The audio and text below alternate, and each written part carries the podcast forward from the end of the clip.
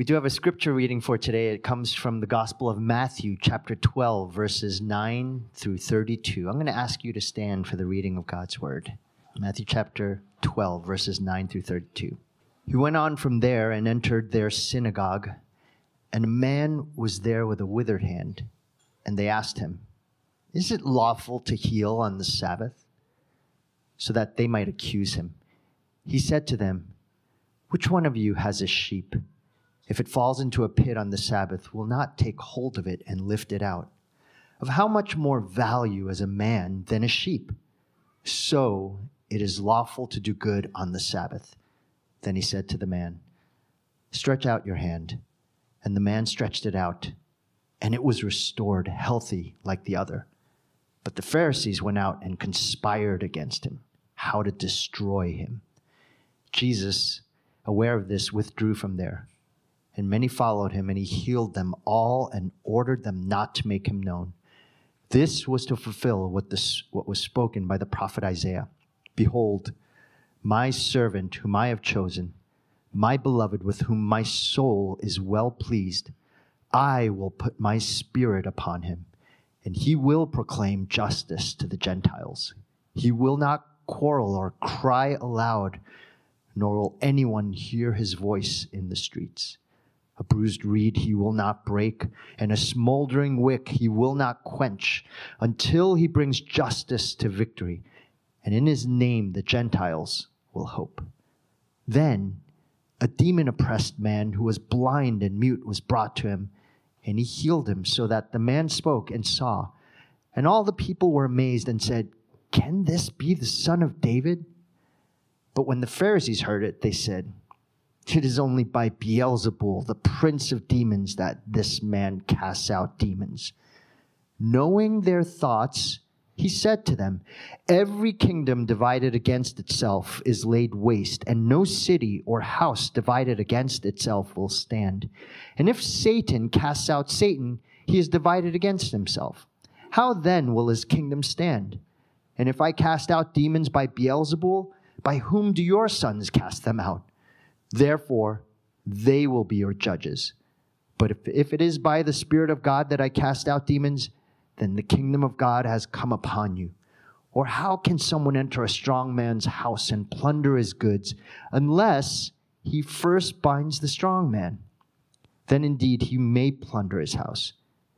Whoever is not with me is against me, and whoever does not gather with me scatters.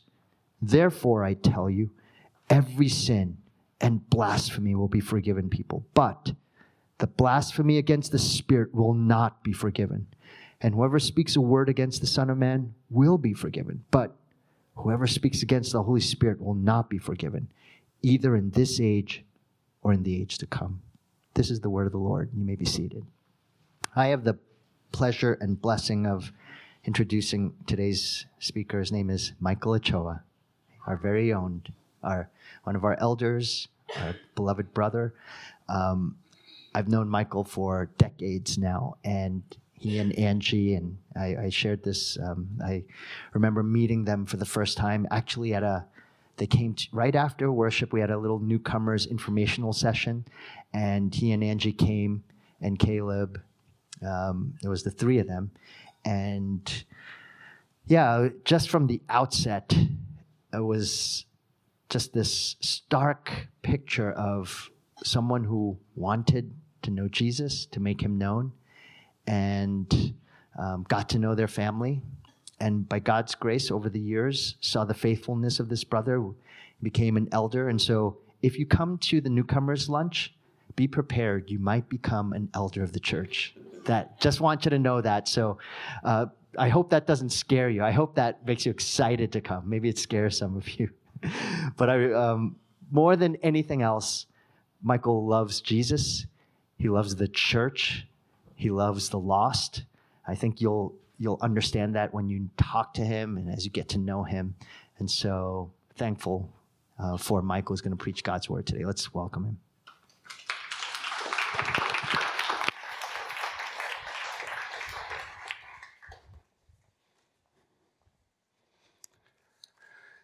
Good morning. It's truly is a privilege to be here with you all and to see some of you again, and um, some I haven't seen for a while. So um, I'm very just grateful for this opportunity. Let's pray together. Gracious Father, again, we uh, come to you. We ask your help, Father, in understanding your word, Father, and seeing it clearly. And Father, for the purpose that we might see you. Father, that if there's any lost among us, they might see Jesus as all sufficient and all glorious and full of grace and mercy. And Father, even for our own hearts, Father, fill us with your spirit that we might see and love you, Father, um, in a better way today, that we might experience you and know your grace and mercy in our lives, Father. And even as we head into kids' camp this week, Father, that it would propel many of us here, Father, and, and those serving faithfully, uh, Father, with hearts and, and looking upon these children, learning about you, maybe even for the first time, Father, with uh, just through your eyes of compassion, mercy, love, full of mercy and grace. And we pray that they would experience that this week.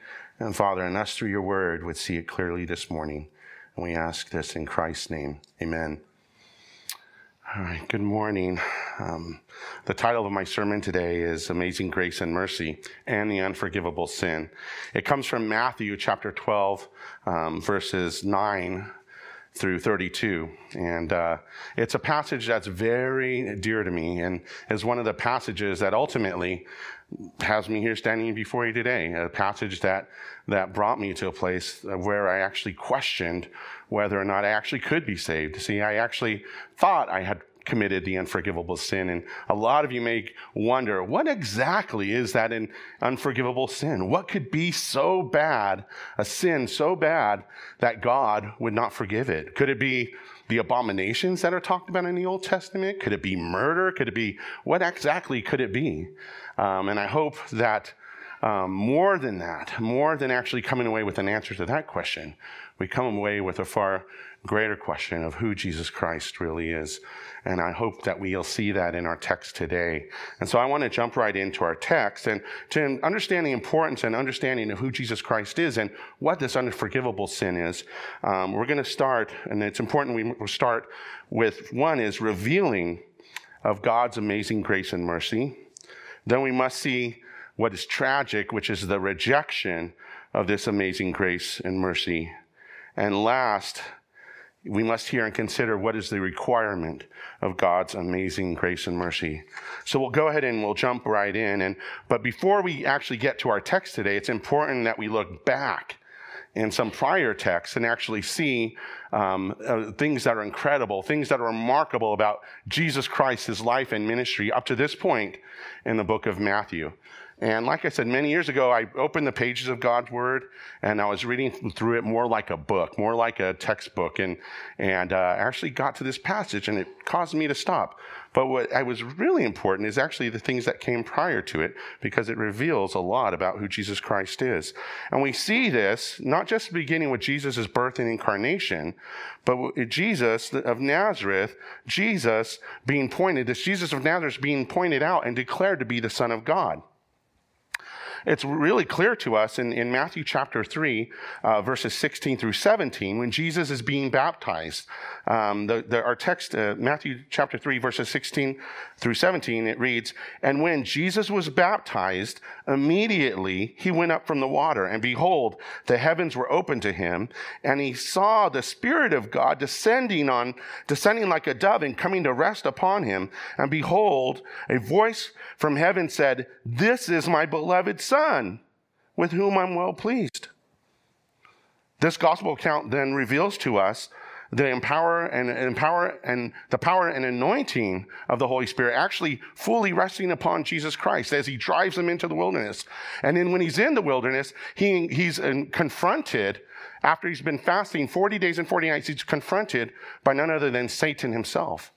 And Satan seeks to actually thwart the attempt of Christ to be known. He seeks to, to stop Jesus Christ from being known and actually stop Jesus from actually following the path that the Holy Spirit ultimately is driving him to, is to redeem mankind by dying on the cross and bearing the wrath of sinners.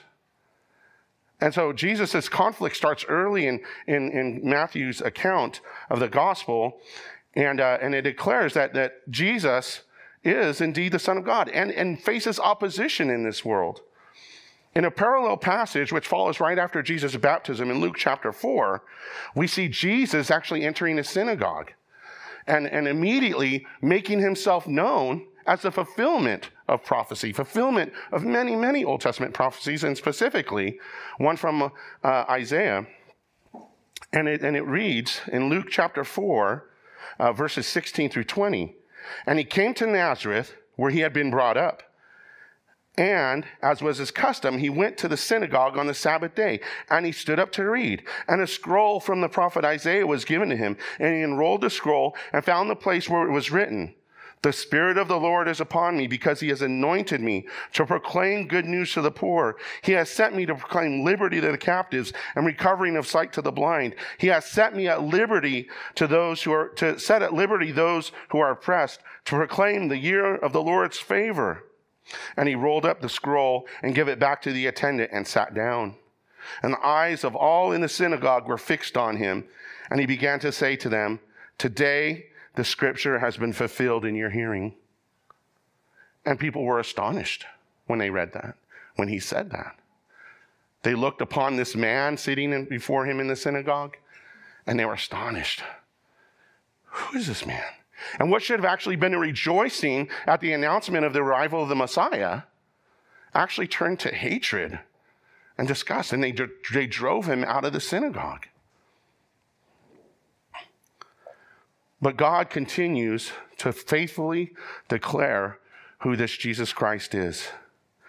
And again and again, despite many attempts to cancel him, they, they're not successful.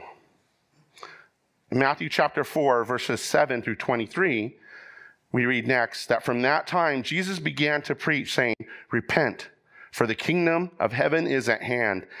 In verse 23, it says, And he went through all Galilee, teaching in their synagogues and proclaiming the gospel of the kingdom and healing every disease and every affliction among the people, so that his fame spread throughout all Syria. And they brought him all the sick and those afflicted with various diseases and pains, those oppressed by demons and those having seizures and paralytics, and he healed them. And throughout this amazing gospel account, Jesus continues to do that. Jesus continues to, to set the captives free, to heal the sick, to give sight to the blind, to, to, to cast out the demons of those that are being oppressed by demons. And we're talking real demons here. There's up, up to this point in Scripture that we reach, arrive at in Matthew chapter 9, eh, in all the Gospels combined, it gives over 40 accounts, different accounts of him casting out demons. Satan's power and presence in this world was, was, is felt far and wide, especially in this culture. Not wanting people to see the light of the Messiah. But even Christ himself would use that to actually, as part of his plan, and the Holy Spirit would use it as part of God's plan to reveal Jesus Christ as the Messiah. So we get to our text, and I'll read it here again for you says that Jesus, he went on from there and entered their synagogue, and a man was there with a withered hand. And they asked him, Is it lawful to heal on the Sabbath? So they might accuse him. And he said to them, Which one of you who has a sheep, if it falls into a pit on the Sabbath, will not take hold and lift it out? How much more value is a man in sheep? So is, it is lawful to do good on the Sabbath. Then he said to the man, Stretch out, stretch forth your hand. And the man stretched it out, and it was restored and healthy like the other. But the Pharisees went out and conspired against him, how to destroy him. Jesus, aware of this, withdrew from there, and many followed with him. And he healed them all and ordered them not to make him known. Jesus Christ, after previously sending out his disciples to cast out demons, to heal the sick, to, to give sight to the blind, to proclaim the coming of the kingdom of God, continues in this. And he enters, previously, he enters this village, and his, as his disciples following with him are hungry, and they start to pluck ears of grain. And as they're eating it, the, his, the, the Pharisees from this village come up and they actually try to question Jesus, like, look what your disciples are doing. This is a Sabbath. They're not allowed to pick grain. And Jesus has declared, he says that actually he is the Lord of the Sabbath. And they, they were filled with disdain. And I'm sure at some point they may even try to block Jesus. You can't come into our synagogue. But here Jesus comes all the way in to their synagogue and he begins to teach and proclaim the value of man, proclaim the value and worth of every soul. And Jesus looks upon in the crowd in the synagogue and he sees some, he's, as he's looking around, he sees somebody there, a man with a withered hand.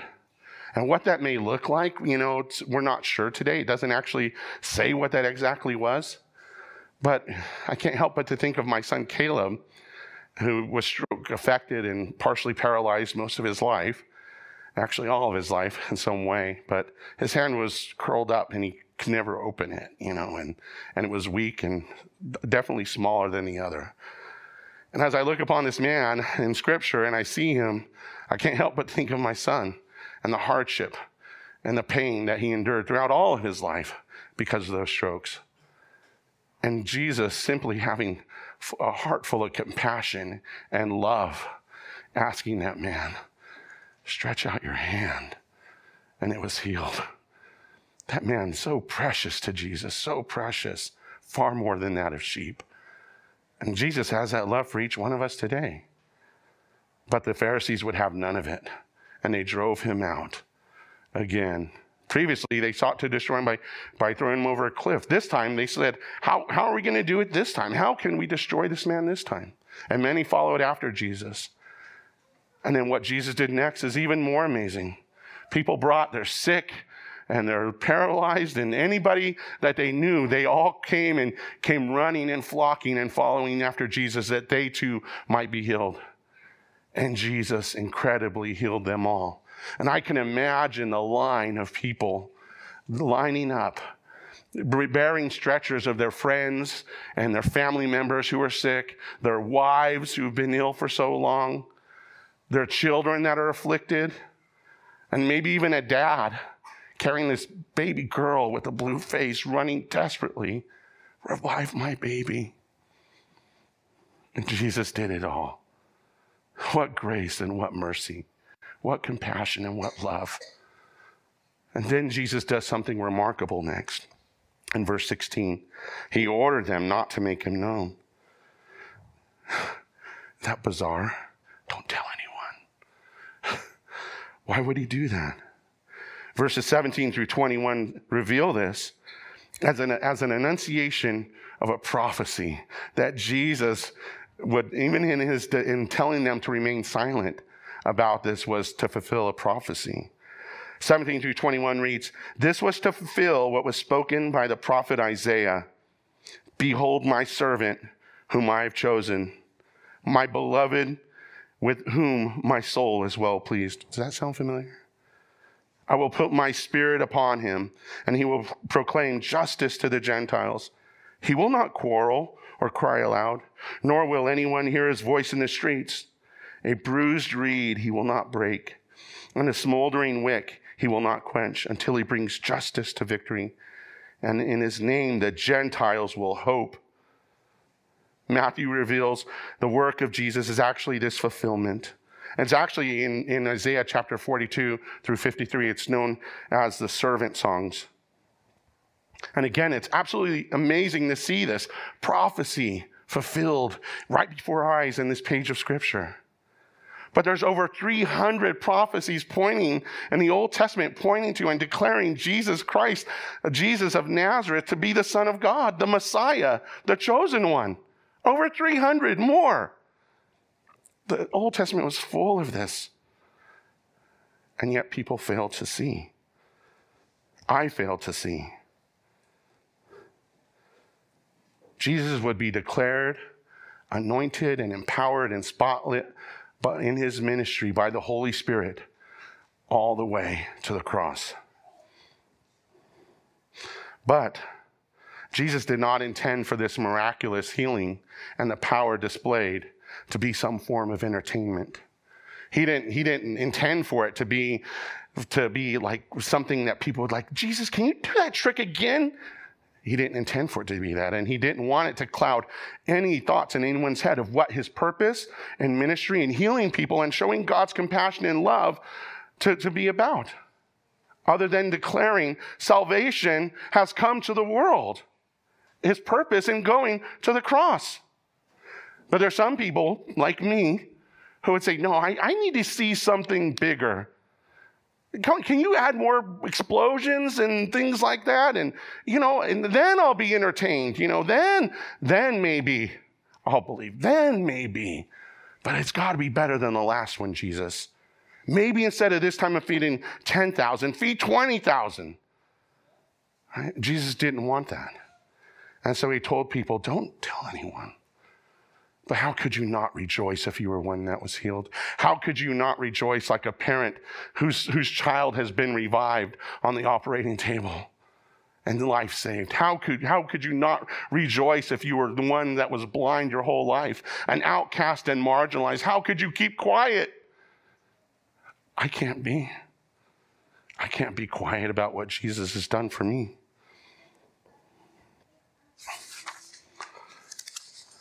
So, the third act, third miraculous act that we see here is when they bring, there's a demon oppressed man who is blind and mute and is brought to Jesus. Our text reads in verses 20 through 22 to 23, it says, A demon oppressed man who was blind and mute was brought to him, and he healed him, so that the man spake, spoke and saw. And all the people were amazed and said, Can this be the son of David? Jesus, so full of mercy, this man, mute, unable to speak, and blind, unable to see, not even able to express himself, tormented day and night by a demon, not able to do anything under its complete control. What a nightmare, if you think about it. What a, what a horrible, horrible state to be in. And Jesus, demonstrating his power over the physical as well as the spiritual realms completely, restores this man's sight, his ability to speak, and banishes this demon from his presence. This is utterly amazing, and it should leave all of us in wonder and in awe of who this man truly is. And it had that effect vaguely on these people that were in the audience that day. They questioned can this be the son of David? But that question is not an absolute, that this is the son of David. See, author and commentator D.A. Carson, in a commentary, he writes, he says that this falls way short of belief. He says that it actually reveals that they were none too sure of who this Jesus Christ is. And that brings me to my second point, which is this rejection of this grace and mercy. See, the people were indeed astonished, but they failed to actually believe on Jesus Christ. This term, the son of David, it's a messianic term that comes from 2 Samuel when, when Nathan went to David with a prophecy of, of God's fulfillment of his plan and purpose of bringing the Messiah ultimately through David. And yet, here these people use that term. Could this actually be that promised one? See, these people have eyes to see and they have ears to hear. But it's not, an, it's for some reason, because of the hardness of their heart, they don't fully believe it. Prior in Matthew chapter 9, Jesus is traveling with a multitude of people, and there's two blind men and they hear the multitude of people, and I'm sure they scattered around. His, Who is coming? Who is that? And somebody said, Jesus of Nazareth. And they said, and uh, right away, both men, Son of David, have mercy on us. They couldn't see him, but they believed that it was him. They didn't say, Maybe you, are you the Son of David? If so, have mercy. You know, they called out to him, crying out to him in faith. And Jesus restored their sight. Amazing, miraculously. And yet, here these people with eyes to see, witnessing these, the powerful work of the Holy Spirit. What happens? Oh, you know, he's from Nazareth. I don't know about him. What school did he go to again? I don't, did he graduate? You heard about his parents, huh? How they. Or, you know what? He hasn't spoken on taxes or the occupation yet. You know, inflation's through the roof. What's he going to do about that? I don't know. You know, I like this Jesus, but maybe if he did something bigger, maybe just a little bit bigger next time, then I'll say he's the son of David. See, their, their, their question actually turns, is a soft rejection of Jesus. I'll think about it. I'll wait. I need to see more before I decide. And that's a dangerous place to be a very dangerous place for any of us to be. His teachings weren't what they wanted to hear. He was non regal, he was lowly of heart, and he was meek. And yet, he demonstrated the full power of the Holy Spirit in healing and overcoming demonic oppression and all physical ailments of men. The, everything so the Pharisees respond. They don't like this question. Verse 24. It says, But when the Pharisees heard it, they said, It is only by Beelzebul, the prince of demons, that he, this man cast out demons. See, the Pharisees knew this name Beelzebul was actually a very vile, vile insult. The word Beelzebul, it means prince of devils or prince of demons, all Satan himself. And it's, sometimes it's translated as being Lord of the Flies. And it's actually like the, the scholars believe that it's a use of the word Baal Zebul, which actually comes from uh, Israel's tragic idolatry in 2 Kings chapter 1, where it's referred to as Baal Zebub, the god of Ekron. It's also an intentional twist, twisting of the word Baal Zebul, which means exalted Lord. And yet, so they attribute this. They take this word and they mock Jesus with it. They, they say, this is, this, this is man is doing this stuff by the power of Satan. Don't listen to him. Stop listening to him. He's leading you astray. All of this stuff, it, it's, it's a trick. He's trying to fool you. And maybe, just maybe, that's even the world says that today when they look at scripture. That's just man's words. All of that. The testimony of Jesus Christ, it just comes from man. But that's not it. This wasn't the first time they did this to Jesus. They did it to Jesus earlier, but Jesus didn't confront them. This time, Jesus directly confronts them in verses 25 through 29.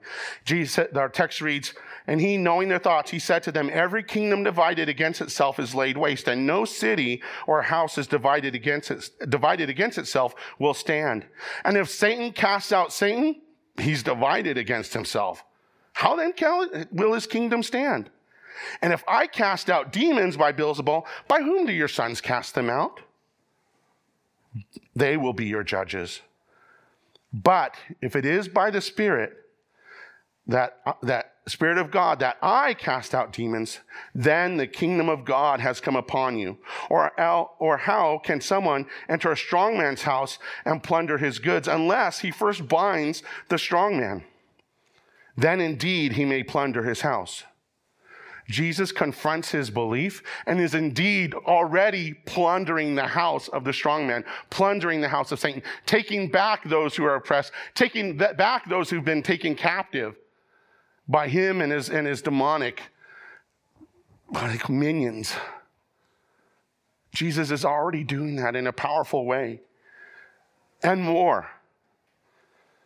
So then, in a loving warning, that this warning is which ignited that first spark, first spark of light in my own dark cell of addiction and rebellion and death.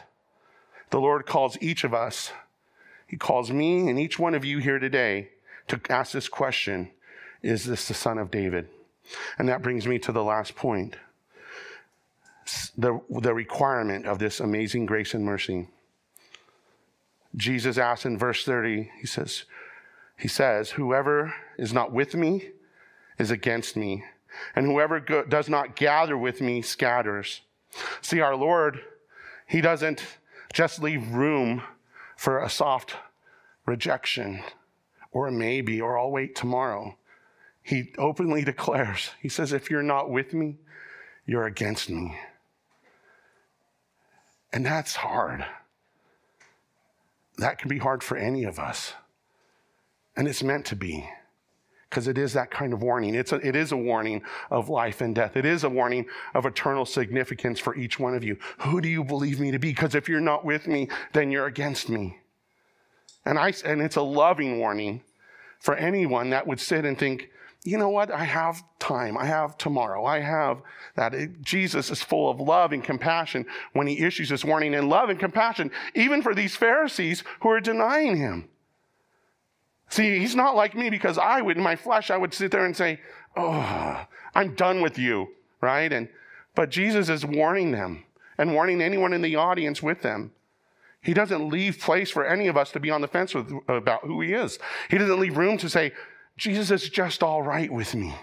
He's not just all right. You're, you're either for him or against him. And he also says, if you're not gathering with me, if you're not with me on my mission, if you're not part with me, then you're scattering. And I liken this to, you know, it's agricultural and what he's talking about, gathering and scattering. But I liken it to a, a, a librarian and a meticulous, beautiful library full of books carefully with gathering books from the cart and putting each one back carefully, row by row, in a spot so it can be found. And then two rows back, a mischievous child pulling each book down row by row into a just disastrous heap and mess on the floor. And it's not funny or cute. Jesus says that's that's scattering. And in the same way, uh, those that are not gathering in some way are scattering. You say, That's not me. I, I didn't do that. I'm not doing that. Jesus said it. We have to, we have to grapple with that. Maybe you're not in this, in this sinful life like I was. But we have to question am I, am I with him? Am I gathering? C.S. Lewis, he, he doesn't leave any room for this in, in his revelation when he believed who Christ was. In his book, Mere Christianity, he writes, I'm not here. I'm here trying to prevent anyone saying the real foolish thing that people often say about him, Jesus Christ. I'm ready to accept Jesus as a great moral teacher, but I don't accept him, his claim to be God. That is the one thing we must not say a man who was merely a man and said the sort of things that Jesus said would not be a great moral teacher. He would either be a lunatic on a level with a man who says he's a poached egg, or else he would be the devil of hell. You must make your choice. Either this man was and is the Son of God, or else a madman or something worse. You can shut him up for a fool. You can spit at him and kill him as a demon, or you can fall at his feet and call him Lord and God. But let not, let us not come with any patronizing nonsense about his being a great human teacher. He has not left that open to us. He did not intend to.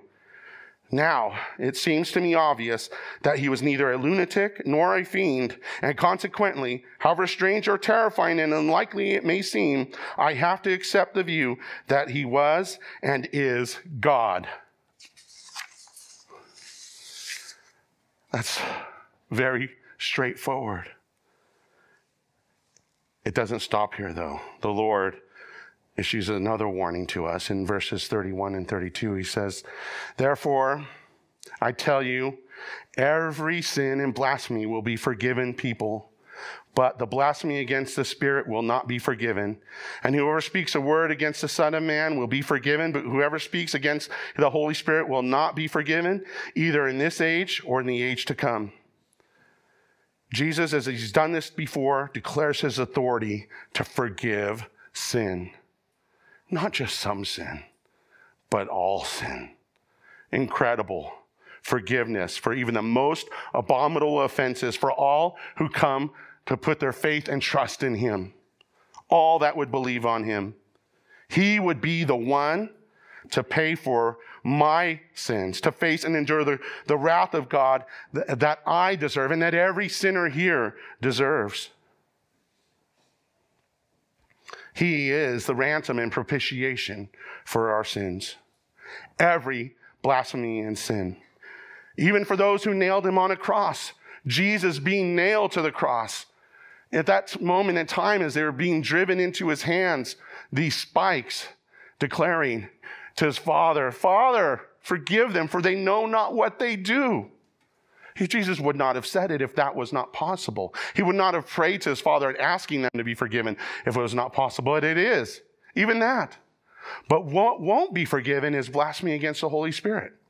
And that brings me to my part, the part of my story. You see, in the summer of 1993, I actually opened up God's Word. It's hard to believe because I shouldn't have been there in the first place. But after a drug infused conversation with friends, I had a question. A question arose about what happens to babies when they die. You see, in the summer of 1987, August 15th, 1987 to be exact, my daughter, Valerie Devon Ochoa, was born. But she was born with a defective heart. The day after her birth, and she was being ready to be sent home, they actually did a, a test on her heart because they thought they heard her murmur, and they sent her to another hospital for more testing where it was revealed that she had hypoplastic left heart syndrome. I left work that morning. I got a call at work and I was told to go right away to the hospital in San Francisco where the doctors needed to talk to me.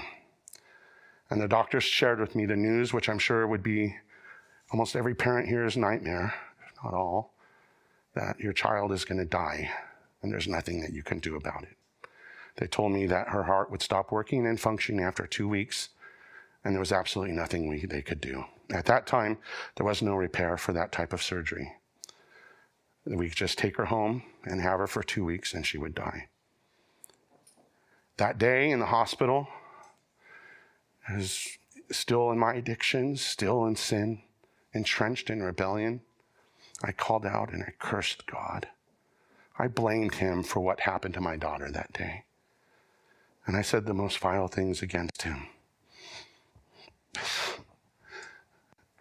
And so, as I'm reading through the Bible, many years later in the summer of 1993, I read through it all, get the summer of 1994, I'm reading through it again. Still looking for answers of what happened to my daughter when she died. Do you see, my daughter was baptized by a Mormon in the hospital because my girlfriend's uncle is Mormon. And then after, upon taking my daughter home before she passed, my girlfriend's dad had a Catholic priest come to the home and baptize my daughter there. And I wondered, I said, what happened to her?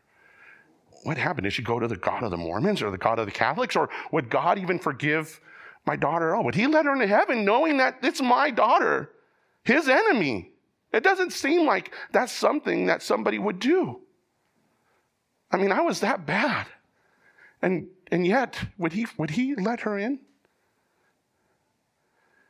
And so when I got to Matthew chapter 12, verses 31 and 32, and I hear this phrase that blasphemy, the Holy Spirit will not be forgiven, not in this world or in the world to come. the question says, Did I do that? When I was in the hospital that day, did I curse God? Did I, did I look at him? Did I, did I believe that there was Jesus? I believed he was the Son of God. I believed that there was a God the Father. And I believe that there was a Holy Spirit. I believe that Jesus died on the cross for sins. I believed even that he rose again the third day. But I rejected it. And I cursed God. Did I do that? See, and I couldn't even read on to the rest of the passage or the chapter. I had to find the end. I had to. And the, and the Holy Spirit, thankfully, the Holy Spirit wouldn't let my heart let go of this. And again and again, in that summer of 1994, it just kept going and going. The unforgiveness, the wrath of God. And see, and, and it's incredible. I came under great, great conviction. And you know what happened? In my addiction. And it's crazy in my addiction. And it, it, I would have these highs so high that I felt like I was going to die. And yet, even in those moments, terror would hit me. that I would actually die and I, and I would immediately face God's wrath. What would I do? What could I do? And day after day, the, the conviction grew.